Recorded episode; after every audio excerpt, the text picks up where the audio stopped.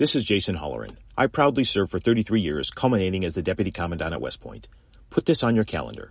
World War II weekend inside Old Bethpage Village Restoration on Long Island.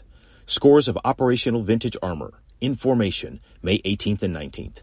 Nassau County Executive Bruce Blakeman invites you to join him in saluting America's greatest generation and all those who have worn the uniform in defense of our freedoms.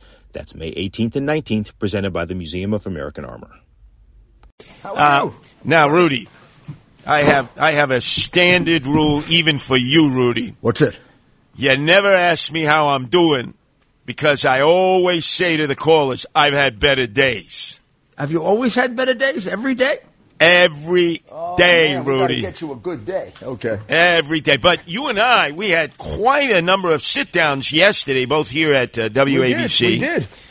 And then when uh, you and John Catsimatidis and Frank Morano were smoking cigars, I don't smoke cigars, at the Carnegie Club, Right. uh, celebrating the birth of his son. Wasn't that nice? Oh, it was uh, amazing, amazing. And I, I, I, was that Cohiba? Cohiba you were smoking the Yeah, illegal? yeah, two of them that were good. Yeah, it was good. Ooh. Can I hit you with federal one, charges one, on that? no, one, one Cohiba and one Padron. Pedro! Padron, Padron is Nicaraguan. Wow, I didn't know that. You mean uh, that's uh, Bill de Blasio's favorite person, Daniel Ortega, the dictator down there and pedophile. Oh yeah, I God, it makes you wonder about the cigar. But the cigar's a good. Com- the company are Cuban refugees who hate Castro. So Yeah, but no, you and John. Castro hate us. You and John Catsimatidis and Frank Morano, you were like smoking puff puff fast, not reefer, the cigars. But A little too old for that. right, we got in, involved in some heavy conversations about the state of the GOP in New York, and nobody knows that better than you because I remember they never had your back. You always had to battle them when you were running for office. Well, I had to, uh, with a few exceptions, and there were a few exceptions, I had to put my own organization together. They, um, they largely quietly supported, um, they supported my opponent in my first primary, uh, and he got 70, I got 70% of the vote, but he had, he raised 17 million, and I raised two. And I kind of defeated him based on, uh, we're only going to change this place if we change the way we do politics. And the best way to change the way we do politics is to have the people of the party select the candidates, not the so-called bosses. Now, this is, this is not true of every political operative, but on both sides, when, and you, you know this, Curtis, when these guys become something, you know, they're county leader or deputy county leader or ward boss or whatever you call them, they take on a sense of importance.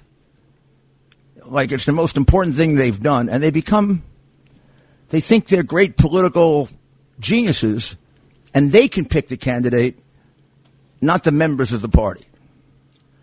Uh, for example, Trump won against, what was it, 13 Republicans, all of whom were supported by various aspects of the RNC. To this day, although I don't think Trump knows it completely, the RNC does not support Trump. When I representative, I was constantly fighting with them and getting them fired uh, be- for double crossing him. So I believe that to change modern politics on both sides, we're going to have to elect a lot of people who run against the party, whether it's the Republican Party or the Democratic Party. You, you take people out of the party, and they're going to continue to do the same things wrong that the party's been doing for the last 50 years, and we're going to end up in the shape that we're in. So here in New York, the Republican Party has been a pansy to the Democrat Party. Everybody that's grown up in the Republican Party, you know, is willing to take, oh my goodness, if we could have a majority in the Senate. Or even if it's even and we can share it. That's what they, they were so happy with that when Cuomo threw him that crumb. Like hell, I want that. I want the governorship, the Senate, and the legislature. We used to do that. Our best governors have been, with the exception of Franklin Roosevelt, our best governors have all been Republican. Teddy Roosevelt, uh, Tom Dewey, Nelson Rockefeller, uh, George Pataki. And I, I submit that Hugh Carey was a Republican. he governed like one.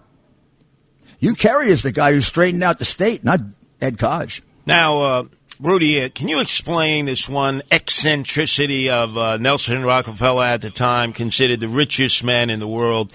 That when he would travel around the state of New York and would stay in a hotel overnight, he would have delivered to his room a bottle of Dubonnet and uh, Oreo cookies.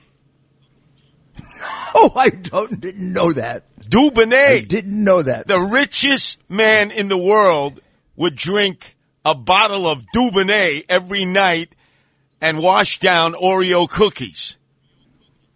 It sounds to me like, and this is not a general statement about the Rockefellers because I don't know all of them. I knew Happy pretty well. I knew her son. They both supported me when I ran for mayor, by the way, very, very strongly.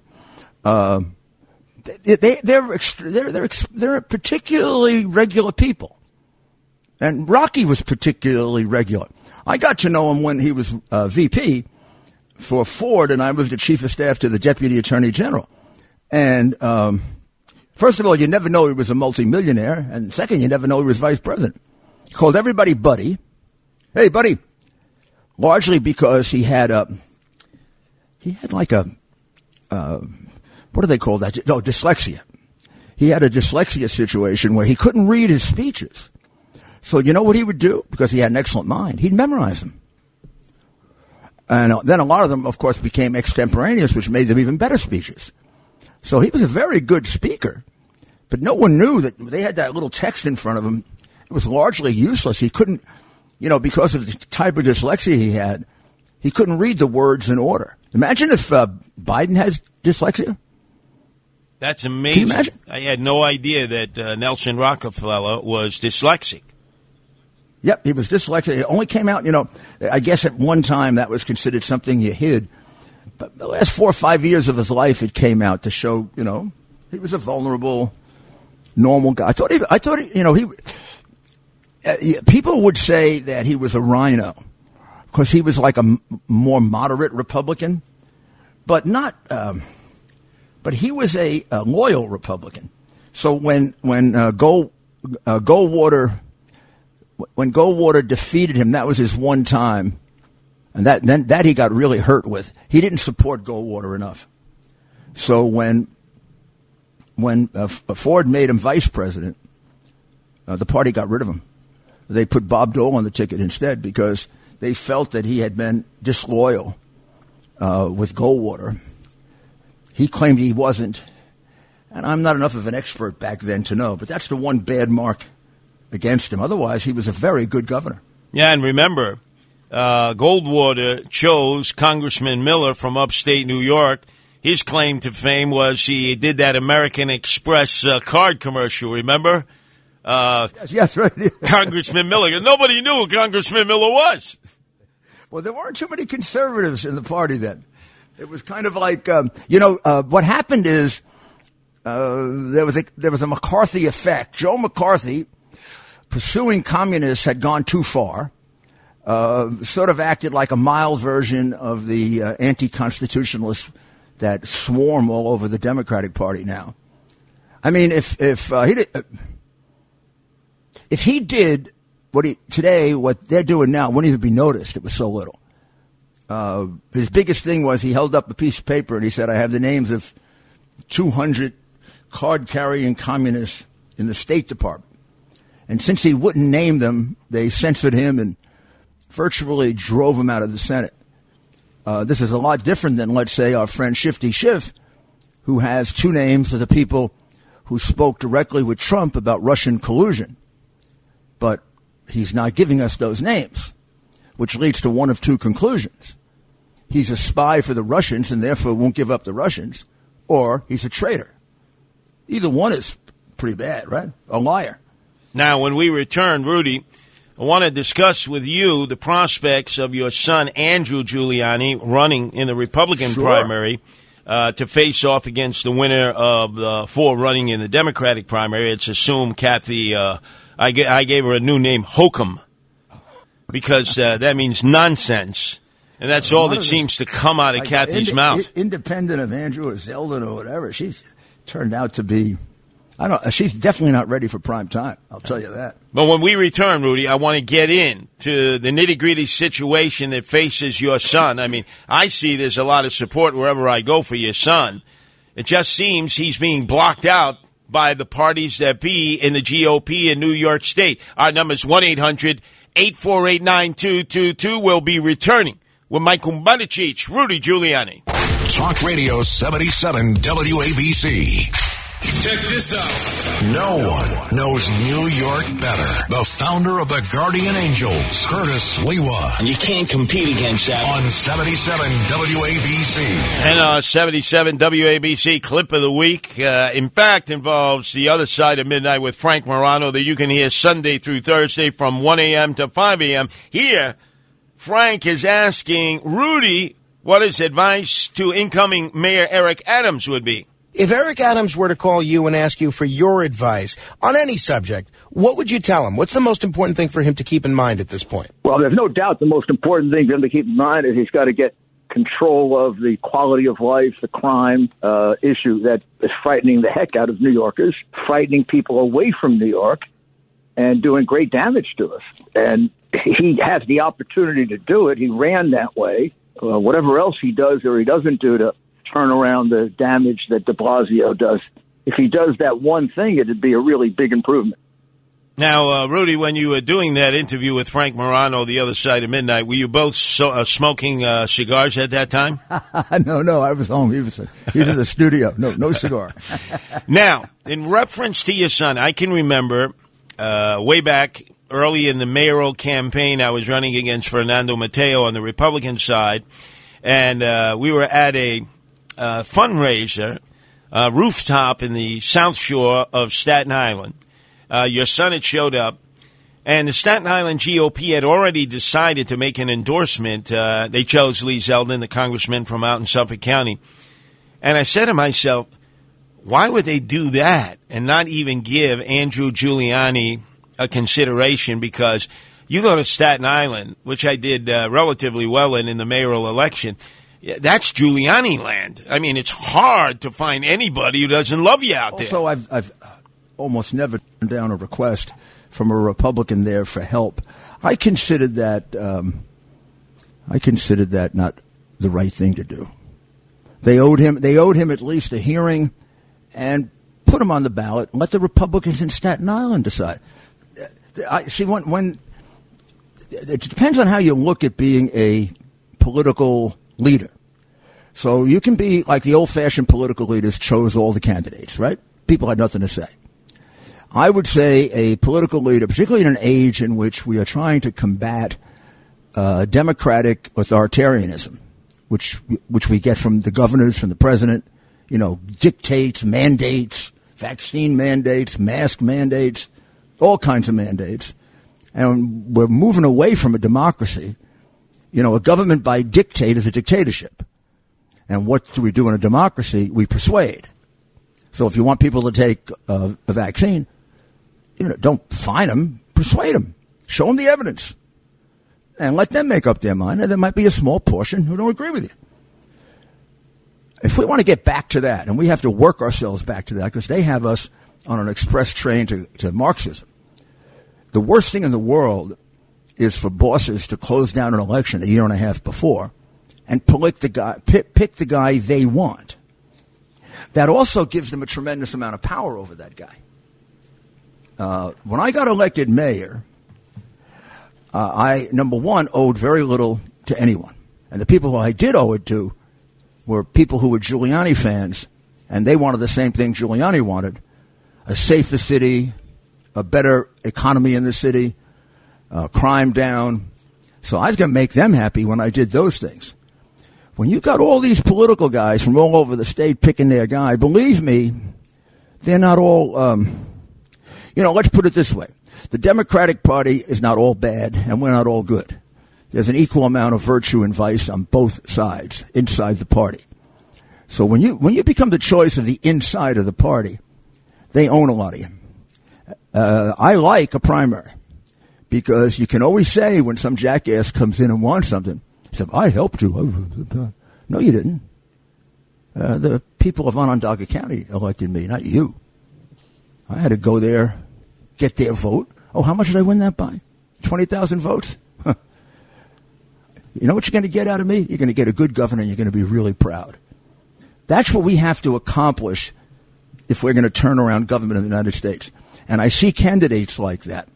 Um, four or five places, the party is going with the candidates who will turn out to be the rhinos of the future.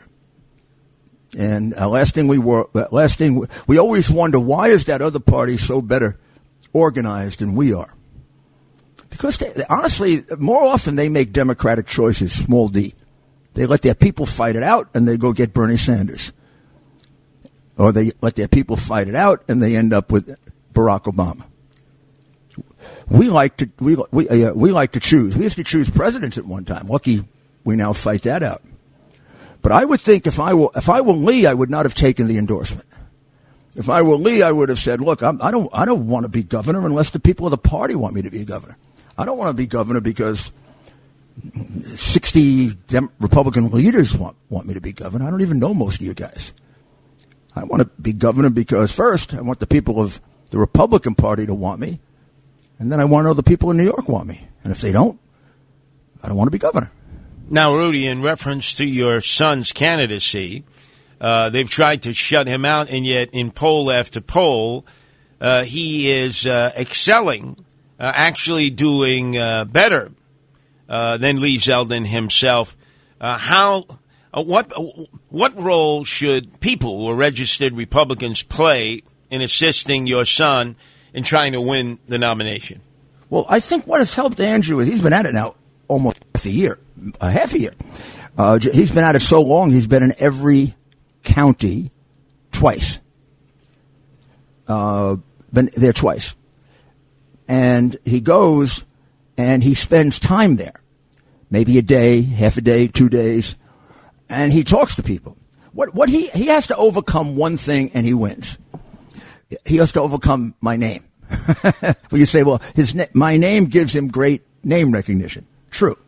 But it also creates the impression, oh, he's just Giuliani's kid.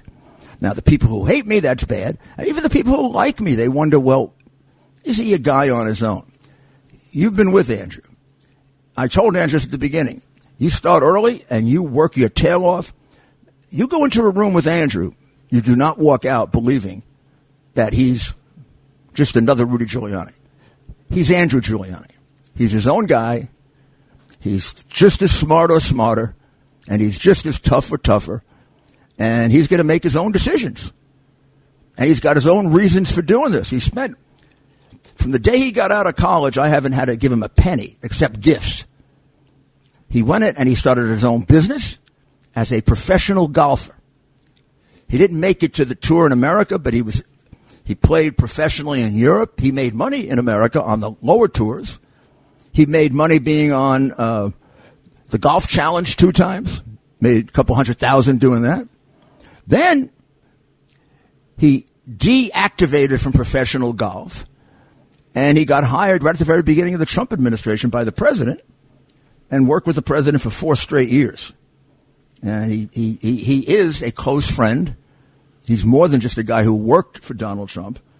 I have times, and people I'm sure will try to use this against him, describe Donald as his sort of unofficial uncle.